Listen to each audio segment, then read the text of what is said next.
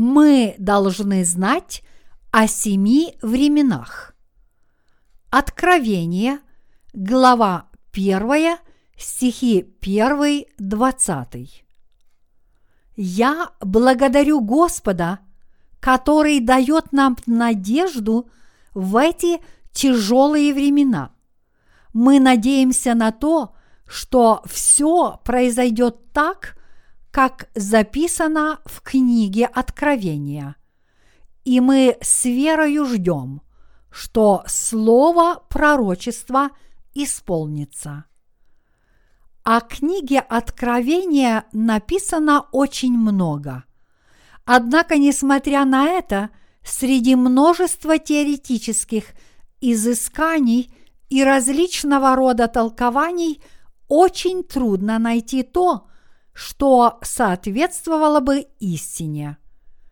Лишь милостью Божьей, проведя бесчисленные часы над изучением слова откровения, я смог написать эту книгу. Сейчас я могу сказать, что мое сердце исполнено истины откровения. Святой Дух пребывал во мне когда я готовил мои комментарии и статьи для этой книги. И неудивительно, что сердце мое переполнено надеждой на Царство Небесное и надеждой на славу тысячелетнего Царства. Я осознал, насколько муки праведников прославляют нашего Господа – Сейчас я готов поделиться с вами словом мудрости, которое открыл мне Бог, и помочь вам понять его. Когда я писал эту книгу об откровении Иоанна Богослова, слава Божья постоянно переполняла мое сердце. Откровенно говоря, в действительности я не осознавал – всего величия слова откровения. Бог открыл Иоанну слово Иисуса Христа. Что означают первые слова откровения? Откровение Иисуса Христа. Словарь определяет слово откровение как открытие божественной истины. Таким образом, откровение Иисуса Христа означает показание того, что произойдет во Христе Иисусе в будущем. Иначе говоря, Бог открыл Иоанну, Христову слуге, все, что должно произойти в конце времен. Прежде чем углубиться в изучение – слова откровения мы должны удостовериться в том, что пророческие слова откровения повествуют нам о реальных фактах, а не о чем-то символическом. Все, что записано в книге Откровения, есть реальность, так как через виденное Иоанном Бог открыл нам – во всех подробностях все, что произойдет в этом мире. На протяжении веков ученые выдвигали самые различные теологические теории и толкования пророчеств откровения. Для того, чтобы открыть истинное значение пророчеств, эти ученые – использовали все свои способности и таланты. Но все эти гипотетические предположения больше навредили христианству, нежели принесли пользу. Поскольку все эти толкования не соответствовали библейским истинам, они лишь внесли смятение – в умы верующих. Например, некоторые консервативные ученые придерживаются теории так называемого антимиллениума, то есть они заявляют о том, что тысячелетнего царства не будет. Но подобные теории абсолютно не соответствуют библейской истине. Тысячелетнее царство реально описано в 20 главе Откровения, где говорится о том, что праведники будут не только править этим царством, но и жить в нем вместе с Иисусом на протяжении тысячи лет. А в 21 главе сказано о том, что после тысячелетнего царства святые унаследуют новое небо и новую землю и будут жить и царствовать вместе с Ним вечно. Все это истинные факты. В Библии сказано, что это будет не символическим преображением мира в сердцах верующих, но это будет реальной трансформацией нашей земли и неба. Но, глядя на нынешних христиан, мы видим, что многие из них мало надеются на тысячелетнее царство. Если правы те, кто отрицает тысячелетнее царство, то получается – что обещание, данное Богом верующим, всего лишь пустые слова? Если в будущем ни тысячелетнее царство, ни новые земля и небо не ждут верующих, тогда вера тех, кто были спасены, веруя в Иисуса Христа, как своего Спасителя, окажется напрасной. Кроме того, есть такие теологи и священнослужители, которые утверждают сегодня о том, что пророчество о числе 666, содержащееся в Откровении, есть нечто символическое, не подкрепленное реальными фактами. Но не сомневайтесь, когда настанет день исполнения этого пророчества, вера заблудших душ, верующих в подобные утверждения, рухнет как дом, построенный на песке. Если те, кто, веруя в Иисуса, не верят Слову истины, открывающемуся в Библии, то Бог поступит с ними – как с неверующими, потому что это означает, что эти люди не только не знают о Евангелии воды и духа, но это значит, что и Дух Святой не исполнил их сердца. Вот почему в их сердцах нет надежды ни на тысячелетнее царство, ни на новую землю и небо – обещанные нам Богом. Все, что записано в Откровении, есть Слово Бога, которое открывает нам, что в скором времени реально произойдет в этом мире. Во второй и третьей главах Откровения содержится слово, обращенное к семи церквам Азии.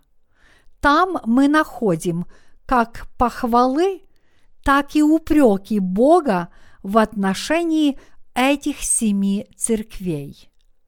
Так, в частности, Бог пообещал, что венец жизни будет дарован тем, кто будут упорны в вере своей и кто преодолеют все тяготы и невзгоды. Это означает, что в конце времен всех верующих ждут муки и тяжелые испытания. Слово откровения говорит о муках праведников, их воскресении и вознесении. Оно говорит о тысячелетнем царстве, о новой земле и новом небе, которые Бог обещал им. Слово откровения может служить большим утешением и благословением тем, кто верит в грядущие муки. Но оно ничего не даст тем, кто не верит в это. Однако мы, праведники и святые, можем жить, имея непоколебимую веру в слово обетования, записанное в Откровении, слово истины конца времен. Наиболее важной темой откровения является мученичество святых, их воскресение и вознесение, а также тысячелетнее царство, новая земля и новое небо. Вот почему замысел Божий и его воля в отношении ранней христианской церкви состояли в том, чтобы христиане – до конца мученически защищали свою веру. Потому как Бог задумал все это, то Он говорит о муках, которые претерпят все праведники. Другими словами, Бог говорит нам о том, что все праведники победят Антихриста благодаря мученичеству конца времен. Полное понимание смысла первых шести глав Откровения имеет решающее значение для понимания книги Откровения в целом. Первую главу можно рассматривать как введение. Вторая и третья главы описывают нам мученичество праведников раннехристианской церкви. Глава четвертая повествует нам о пребывании Христа на престоле Бога. В пятой главе говорится о том, как Иисус Христос раскрывает книгу Божьего плана и его выполнения. А в шестой главе описываются семь времен, которые Бог предначертал человечеству.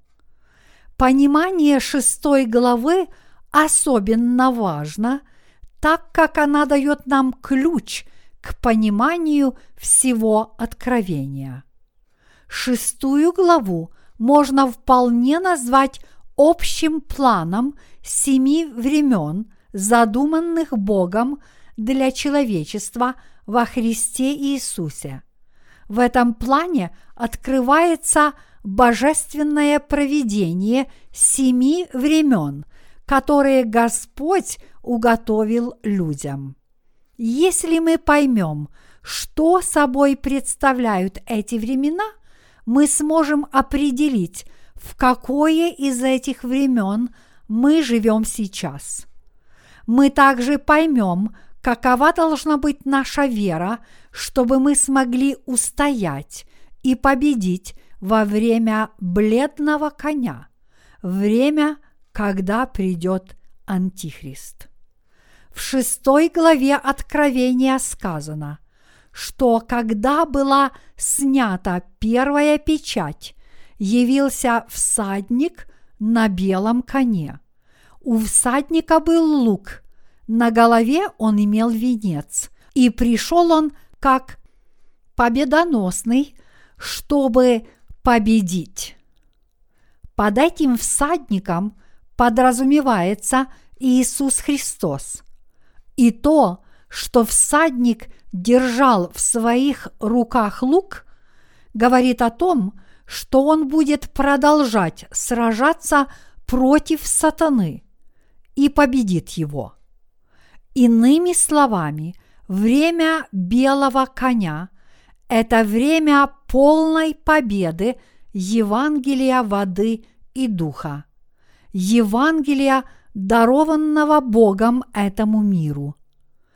И время это будет продолжаться до тех пор, пока не исполнится Божий замысел во всей своей полноте.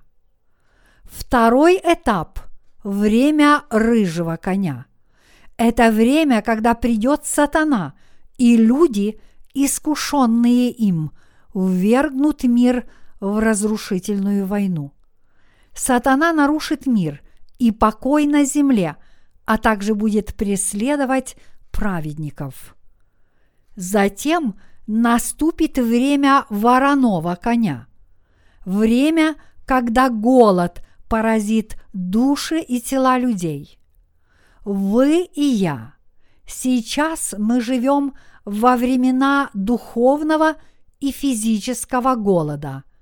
Когда после этого в скором будущем наступит время бледного коня, восстанет Антихрист.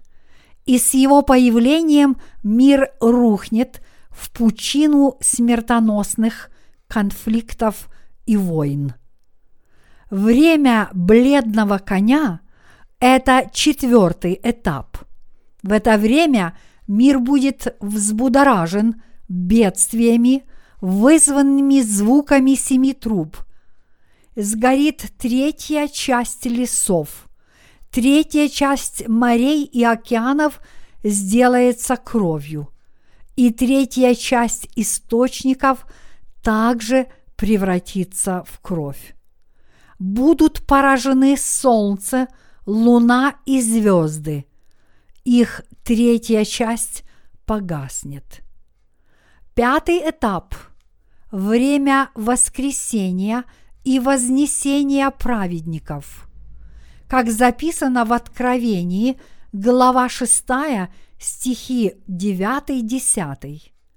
И когда он снял пятую печать, я увидел под жертвенником души убиенных за Слово Божие и за свидетельство, которое они имели. И возопили они громким голосом, говоря, «Доколе владыка святой и истинный, не судишь и не мстишь живущим на земле за кровь нашу». Шестой этап – время разрушения первого мира.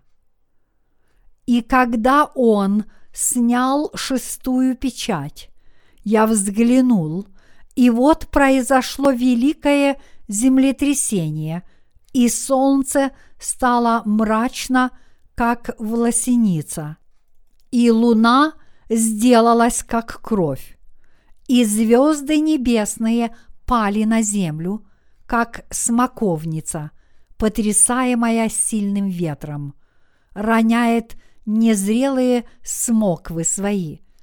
И небо скрылось, свившись, как свиток, и всякая гора и остров двинулись с мест своих. И цари земные, и вельможи, и богатые, и тысяченачальники, и сильные, и всякий раб, и всякий свободный скрылись в пещеры и в ущелья гор, и говорят горам и камням, «Падите на нас и сокройте нас от лица сидящего на престоле и от гнева Агнца, ибо пришел великий день гнева его, и кто – может устоять. Откровение, глава 6, стихи 12-17. А что же произойдет в седьмое время, уготованное нам Богом? В это время Бог дарует праведникам свое тысячелетнее царство, новую землю и новое небо. В какое же из этих семи времен живем мы? Претерпев бедствия и разруху многочисленных войн, мир миновал времена рыжего коня. Таким образом, мы живем во времена вороного коня. Нельзя воспринимать записанное в Откровении как нечто негативное. Но, напротив, слово «откровение» для верующих имеет исключительно положительный смысл. Бог сказал, что Он не только дает верующим надежду на свое тысячелетнее царство в конце времен, но и то, что Он ни, ни за что не оставит своих детей и позаботится о них. Чтобы осознать истину, открывающуюся в Откровении, необходимо прежде всего отвергнуть такие ложные учения, как теория вознесения до начала великой скорби, теория антимиллениума и теория вознесения после великой скорби. Необходимо отбросить эти лжеучения и обратиться к Писанию. Бог определил семь времен во Христе Иисусе. Эти семь времен были задуманы Богом для праведников во Христе еще в самом начале сотворения мира.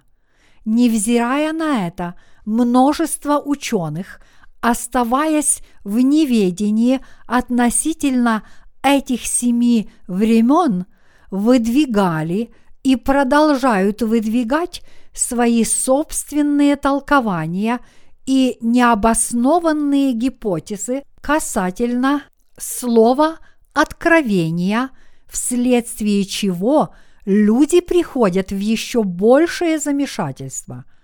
Но мы все должны признать эти семь времен, установленных Богом, и с верой в эту истину мы должны возблагодарить Его за все, что Он сделал для нас.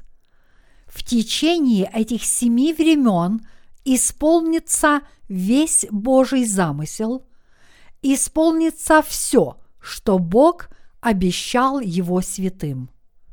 Я надеюсь, что мои рассуждения дали вам некоторое понимание вводной части книги Откровения. Благодаря этой книге мы видим, что сотворение мира является началом семи времен, которые Бог определил во Христе Иисусе через Евангелие воды и духа. Зная об этих семи временах, мы укрепляемся в нашей вере и осознаем, какие испытания ожидают нас – живущих во времена вороного коня, и, осознавая это, мы будем жить верою. Верующие, в том числе вы и я, будут подвергнуты мучениям, когда настанет время бледного коня, одного из семи времен, установленных Богом. Когда верующие осознают это – сердца их исполнятся надеждой, и глаза их увидят то, чего раньше они видеть не могли. Когда слуги Божьи осознают неизбежность наступления времени мученичества, их жизнь становится очищенной от всякого хлама и мишуры. Как только праведники понимают, что им – предначертано стать мучениками во время бледного коня. Сердца их становятся готовыми к мукам, невзирая на то, что в данный конкретный момент они еще не осознают этого. Мы подвергнемся таким же мучениям, какие испытывали верующие ранней христианской церкви. Мы должны осознавать, что когда придет время бледного коня, мученичество станет неизбежной реальностью для всех истинных верующих, чтобы сразу же после мучений последовало их воскресение. После мученичества наступит воскресение, за воскресением – вознесение, а за вознесением – наша встреча с Господом на небесах. Господь воскресит святых и вознесет их на небеса, чтобы они могли воссесть с Ним на свадебном ужине. Прежде чем придет время вознесения святых, земля вследствие войн и катастроф будет настолько разорена и опустошена, что станет практически необитаемой. Треть лесов превратится в пепел. Реки, моря, океаны и все источники превратятся в кровь. Захотите ли вы продолжать жить в подобном мире дольше, чем от вас требуется? У праведников будет еще больше оснований принять муки, ибо у этого мира уже не останется никакой надежды на спасение. Хотите ли вы жить на разоренной земле, дрожа от страха? Конечно, нет. Конец времен ознаменуется мученичеством святых, после которого они воскреснут и вознесутся на небеса, где будут жить вечно вместе с Богом в тысячелетнем царстве на новой земле и на новом небе. В Библии ясно сказано о том, что по истечении половины семилетнего срока великой скорби, то есть через три с половиной года, праведники подвергнутся мучениям за то, что они своей верой восстанут против Антихриста. За мученичеством последует их воскресение, вознесение и второе пришествие Христа. Другими словами, возвращение Христа – воскресение и вознесение праведников должны произойти после мученичества праведников во времена великой скорби. Итак, отныне вы должны иметь более четкое представление о том, что записано в Откровении. Можем ли мы подвергнуться мукам, если еще не наступило время – бледного коня, установленного Богом? Конечно, нет. Однако теория вознесения до начала великой скорби говорит о том, что все святые будут вознесены Богом на небеса до начала великой скорби. И таким образом они не испытают на себе всего, что уготовано миру – в эти семь лет великой скорби. Такая точка зрения означает отсутствие мученичества и то, что праведники не будут жить во времена бледного коня. Если бы вышеуказанная теория вознесения до начала великой скорби была права, то что тогда означает – мученичество праведников и святых, о котором говорится в 13 главе Откровения. В этой главе четко и ясно говорится о том, что святые, чьи имена записаны в книге жизни, подвергнутся мукам за то, что они не покорились сатане. Те же, кто проповедуют теорию вознесения – после великой скорби также не имеют правильного понимания времени бледного коня. Они не имеют четкого понимания мученичества, воскресения и вознесения святых. Согласно этой теории, святые будут оставаться на этой земле, пока не вострубит седьмой ангел. Но в Откровении четко сказано – что воскресение и вознесение праведников произойдет, когда протрубит последний ангел, другими словами, до того, как на землю прольются семь чаш Божьего гнева. Вот почему откровение является словом великого утешения и благословения тем, кто верует в Евангелие воды и духа. Такая теория, как антимиллениум, привнесла в ряды верующих только смущение и растерянность. Она не является истиной. Бог обещал своим ученикам, что святые получат в награду власть царствовать в пяти или десяти городах. Все это произойдет во времена тысячелетнего царства. Вы должны помнить, что все вышеперечисленные лжеучения являются лишь безосновательными утверждениями, которые приводят верующих в замешательство и подрывают истинную веру. Для чего Бог дал нам книгу Откровения? Он дал нам слово Откровения, чтобы посредством семи времен показать нам свое провидение и чтобы дать последователям Иисуса истинную надежду на Царство на небесах. Даже сейчас все происходит так, как задумал Бог. Время, в которое мы живем, является временем вороного коня. В скором будущем это время сменится временем бледного коня.